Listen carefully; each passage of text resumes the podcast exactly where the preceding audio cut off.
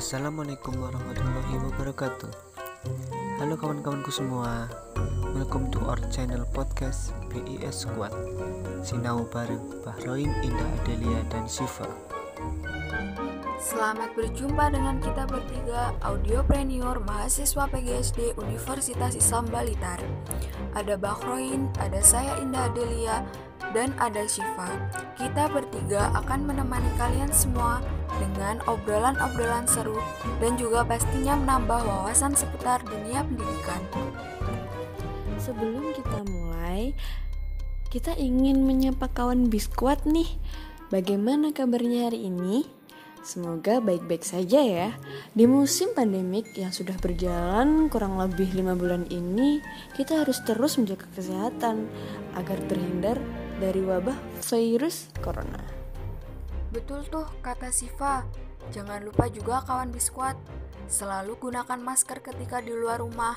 Biasakan untuk cuci tangan dengan sabun. Dan jangan lupa membawa hand sanitizer. Ngomongin pendidikan emang gak ada ujungnya ya guys Apalagi pendidikan yang terus berkembang di Indonesia Nah, kal kali ini kita akan ngobrol santai soal hakikat dan tujuan pendidikan menurut Ki Hajar Dewantoro. Sebelum lanjut, emang seberapa pentingnya sih pendidikan itu? Kalau menurut aku sih, pastinya pendidikan itu penting banget ya bagi manusia kehidupan. Pendidikan ini memberikan pengaruh yang besar sehingga manusia mampu bertahan hidup dan saling berinteraksi dengan sesamanya. Nah, gitu ya guys, maknanya pada zaman penjajahan ada seseorang tokoh pahlawan Indonesia yang memperjuangkan adanya pendidikan Indonesia. Siapa lagi kalau bukan Ki Hajar Dewantoro? Menurut kamu nih Mbak Kroin, gimana sih Ki Hajar Dewantoro itu? Tidak dipungkiri lagi, Ki Hajar Dewantoro adalah salah satu pahlawan yang dikenal sebagai Bapak Pendidikan Nasional. Itu ditunjukkan dengan kegigihan beliau yang berhasil mendirikan perguruan nasional taman siswa dan disambut oleh masyarakat luas hingga mendapat banyak penghargaan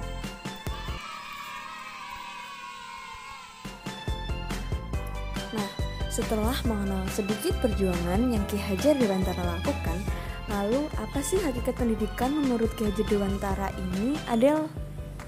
Hakikat menurut Ki Hajar Dewantoro adalah tuntunan di dalam hidup tumbuhnya anak-anak. Artinya, menuntun segala kekuatan kodrat yang ada pada anak-anak itu agar mereka sebagai manusia dan sebagai anggota masyarakat dapat mencapai keseluruhan dan kebahagiaan yang setinggi-tingginya. Selain itu, konsep Ki Hajar Dewantoro sangat menonjolkan pendidikan humanisme. Pendidikan humanis tidak dapat terlepas dari kebudayaan, karena humanis sendiri adalah pandangan yang menghargai adat istiadat dan kebudayaan. Beliau juga memiliki pandangan yang responsif gender, yaitu tidak pernah memisahkan pendidikan berdasarkan jenis kelamin. Hmm, aku penasaran banget konsep dan asas pendidikan taman siswa itu seperti apa. Aku tahu nih, kita dapat mengetahui konsep dan asas pendidikan taman siswa dari pemikiran Ki Hajar Dewantara.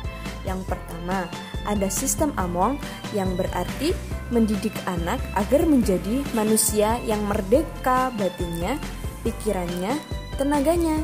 Terus ada sistem trisentra atau tripusat yang merupakan tempat pergaulan yang menjadi pusat pendidikan yang amat penting, yaitu alam dengan keluarga, alam dengan perguruan, dan alam dengan pergerakan. Lalu selanjutnya ada asas trikon, yaitu kontinuitas, konvergensi, dan konsentrisitas. Yang keempat, ada tringa, yaitu ngerti, ngerso, ngelakoni.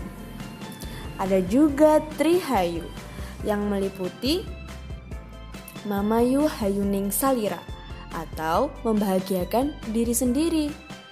Yang kedua, Mamayu Hayuning Bangsa, membahagiakan hidup bangsa. Dan Mamayu Hayuning Manungsa, membahagiakan hidup manusia umumnya. Jadi, jangan lupa bahagia ya. Hehehe. The yang terakhir ada tripantangan. Dari yang aku sebutkan itu juga menjadi tujuan Ki Hajar Dewantara. Hakikat pendidikan sudah, konsepnya juga sudah, tujuan juga sudah. Lanjut deh, Bakroin, gimana sih peran guru dalam menjalankan fungsinya? Tentunya masih dalam lingkup pendidikan Ki Hajar Dewantara. Kalian masih ingat nggak ada semboyan yang terkenal banget di dunia pendidikan? Itu loh yang bunyinya ing sung tulodo ing mangon ing madya mangun karso tuturi handayani. Yang artinya ketika berada di depan seseorang guru harus bisa memberikan teladan dan contoh tindakan yang baik. Dan ketika di tengah murid harus bisa menciptakan ide dan membangun semangat dan ketika di belakang seseorang guru harus bisa memberikan arahan dan dorongan Wah, gak kerasa nih ngobrol-ngobrol kita udah lama banget.